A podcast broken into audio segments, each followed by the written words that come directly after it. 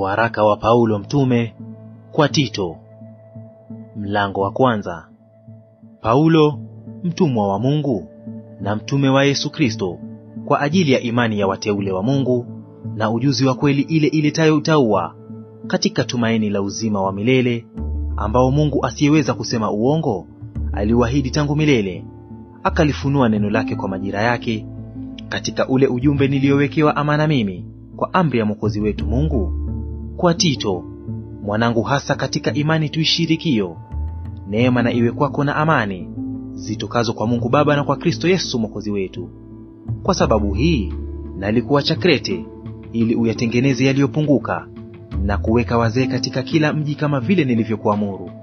Ikiwa mtu hakushitakiwa neno, naye ni mume wa mke mmoja, ana watoto waaminio, wasioshitakiwa kuwa ni wafisadi wala wasiotii, maana imempasa askofu awe mtu asiyeshtakiwa neno, kwa kuwa ni wakili wa Mungu.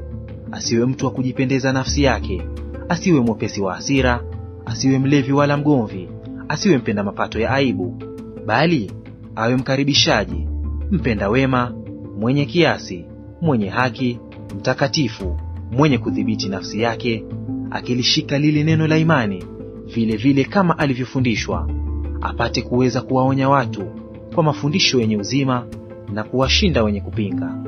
Kwa maana kuna wengi wasiotii, wenye maneno yasiyo na maana, wadanganyaji, na hasa wale watohara, ambao yapasa wazibwe vinywa vyao. Hao wanapindua watu wa nyumba nzima, wakifundisha yasiyowapasa kwa ajili ya mapato ya aibu. Mtu wa kwao, nabii wao wenyewe, amesema, Wakrete ni waongo siku zote, hayawani wabaya, walafi wavivu. Ushuhuda huo ni kweli.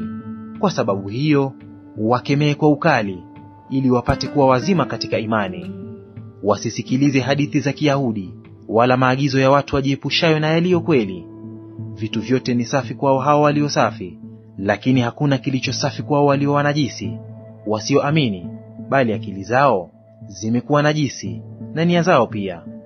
Wanakiri ya kwamba wanamjua Mungu, bali kwa matendo yao wanamkana. Ni wenye machukizo, waasi, wala kila tendo jema hawafai.